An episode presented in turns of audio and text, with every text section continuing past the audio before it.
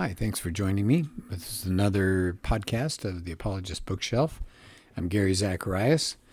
This time I'm going back to the shelf for a second look at the Holman Bible Handbook. Um, subtitled here, well, a lot of subtitles on the front comprehensive, user friendly, up to date, accents the Bible's broader ethical and theological teachings, outlines and commentary on key themes and sections, full color photos, illustrations, charts, and maps and then at the very bottom brings the ancient world and timeless message of the Bible to light for contemporary life. This is a beautiful book, uh, hundreds of pages. It's uh, it's long, it's in depth. Uh, people like Erwin Lutzer praises it, calls it a user-friendly Bible handbook, invites you to grasp the content of the Bible in its cultural, geographical, and historical setting. Um, J.I. Packer says it's excellent. The work is informative objective, and fully in touch with present day scholarship.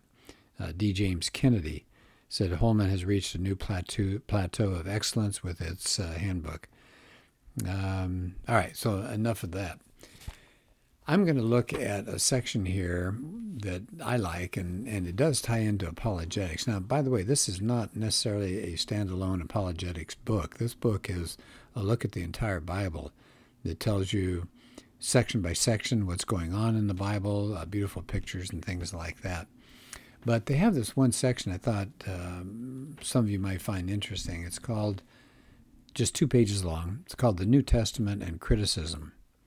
And they point out that scholars who really want to study the Gospels, so we're going to focus on the Gospels, use a lot of different tools and methods of biblical criticism. By the way, criticism, people always think of uh, putting it down uh, criticizing it, saying, no, that's not right. That's, that's not what they're talking about here. Criticism is a neutral word, just means analysis. And they said the different branches of criticism that the scholars use are going to fall into three major categories. One is methods common to the interpretation of all written texts. Okay, so all written texts. So several things scholars do are exactly the same, uh, whether or not they realize it.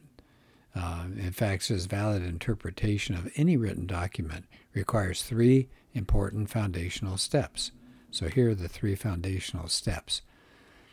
First, if the original document is not available, and that's the case for the Bible, but of course that's the case for Caesar, it's the case for Tacitus, Josephus, and all these people. The, the originals have long, long ago crumbled to dust, and they've been copied and copied and copied and this is just me talking, but some people worry about that. And they say, well, shoot, I sit down, I copy off something, I never know if I get it right. Well, when the when the Hebrew people copied something and the Greek people copied things, they were very, very careful. So it's a little different than us copying down a shopping list or something like that. But anyway, so if the original document is not available, readers need to know how reliable are the copies they have. Yeah, exactly. Dan Wallace is a master of this. I would suggest if you have a chance, read anything by Dan Wallace or watch him uh, on YouTube videos. He takes on people like Bart Ehrman, does an excellent job. Plus, the guy is just downright funny. So you might find that interesting too. So you need to know how reliable the copies are. And so what you want to do is, if you're scholars, to try to reconstruct what the biblical authors actually wrote. Now, what's that called? Textual criticism. Now that's Dan Wallace. So if you just type in textual criticism, I bet his name will come up. Now that's really important. These uh, people that wrote the Holman Bible Handbook say this is really important for people that think the words that are in the Bible were inspired by God. So you want to get back to what the biblical authors actually wrote. You try to do that through textual criticism. Now, what they'll do is they'll lay out a lot of these different manuscripts and see, uh, you know, different families of manuscripts and see which ones seem to be older and uh, well received and things like that. Okay, back to the handbook here. They point out that most modern translations of the Bible have footnotes that will tell you, as a reader, where there are some differences among the different uh, documents they have. So they said, for example, in the Gospels, says scholars have discovered that the earliest and most reliable texts don't have these portions. And I bet you'll recognize them. It's the long ending of Mark. That's Mark 16. Starts in verse 9. John 7, 53 to 8, 11. Do you know what that one is?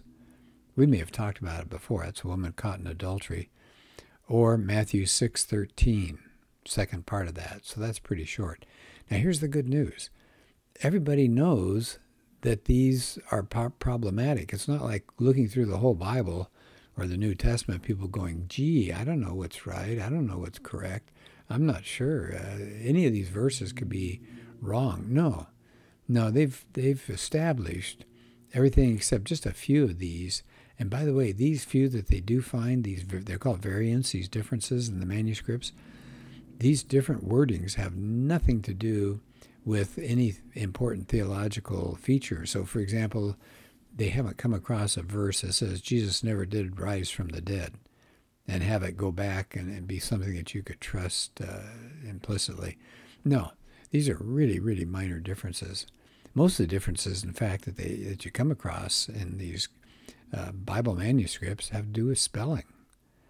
All right, anyway, let's get back to the handbook here. They said a reliable translation is obviously essential if you don't know the language. So if you don't know the Greek of the New Testament, you've got to have a translation. And they said those range from really literal to highly paraphrasing. Paraphrastic, I guess the way you put it. So the Gospels are written in a narrative form, and they point out probably what you want is something that's smooth and idiomatic re- rendering like the NIV. That, that can help you out. They said there's something called historical criticism that seeks to learn about, as you would guess, the background of the author and the audience and the culture at the time that the document was written. So you want to know what was going on in the political world, what was going on in the social world, what religious uh, features were happening at that time. So if you don't have that discipline, it's too easy uh, to read modern understandings of events back into the ancient uh, texts. So it said, for example, I think this is a great example. Most people today think of the Samaritans as good guys and the Pharisees as bad guys. Right? The Samaritans help people. They said in the Gospels, everyone except Jesus viewed them as exactly the opposite. So for the people of Jesus' time, the Pharisees were the wonderful people. That's why it was so shocking to hear Jesus take off and rip into the Pharisees. And the Samaritans were hated. It would be like the people of ISIS or Hamas or something like that um, today. So people were really revolted by that idea back then, which makes the story of the Good Samaritan really powerful. Okay, so those three areas. Remember, we're talking about uh, the different branches of criticism. First branch was methods common to every written text. Everybody who looks at any old document, you know, whether it's Tacitus or Thucydides, they have to know how reliable are the copies they have? By the way, the Bible has way more copies than anything else. They want to find a reliable translation, and they need to know historically what was going on at the time. All right, so let's pick up number two. What about methods that are pretty much unique to the study of the Gospels? Now, in other words, these are not things you'll use with Thucydides or Caesar, things like this. One area that they'll spend time on is trying to figure out the similarities and differences among what are called the three synoptic gospels Matthew, Mark, and Luke. And it says there's some kind of literary interrelationship among them. And so people have spent tons of time and effort trying to figure out who influenced who in this group here. So most people today believe that Mark wrote his gospel first, and then Matthew and Luke used some of Mark as they wrote theirs. And then there are other people who also believe Matthew and Luke had another source that we don't know about today, but has been labeled Q from the German Quelle for source. So it says um, that illuminates maybe some way that we can understand how the gospel writers used God's Spirit to guide them. And then we can see what a particular writer was emphasizing when we can see how he redid his sources. Let me give you one of my examples uh, that I think it's not in the Holman book here, but it cracks me up. In uh, Luke, it talks about the woman that had an issue of blood, and Jesus healed her. And that's about all. It said she'd had it for a long time. But if you go to Mark, and Mark reports on the same situation, he said she went to a lot of doctors, and none of them could help her. Isn't that interesting? He mentions the doctors. Luke, who apparently was a physician, did not mention how doctors had messed up because that's those are his people. Anyway, so that's the difference among what they call the synoptic gospels. Then there's something called form criticism, looking at the gospels, and that says take a look at the gospels. They're not really all the same kind of material. Jesus' teaching it has things like parables and proverbs and commands and a lot of figures of speech. And so, if you look at the narratives of his life, what else do you find there? You find miracle stories, you find controversies with his opponents, and so on. So, scholars try to isolate these different forms to understand the kinds of rules, just like today. If you write a detective story versus a poem, you have different rules that are in play there. So, here's a third area where we're still talking about people that are using methods with just the Gospels. There's something called redaction criticism, and that focuses on the emphasis of each of the Gospel writers. Redaction just means editing. So if you look at the way these three authors edited their sources, sources and arranged their material in different ways, you can learn about their concerns. I mean, after all, God gave us four Gospels, so you think, all right, well, these people must have edited and shaped each of those four for a particular purpose. So, redaction critics, for example, will say that Matthew shaped his material to stress Jesus as the son of David and the king of Israel.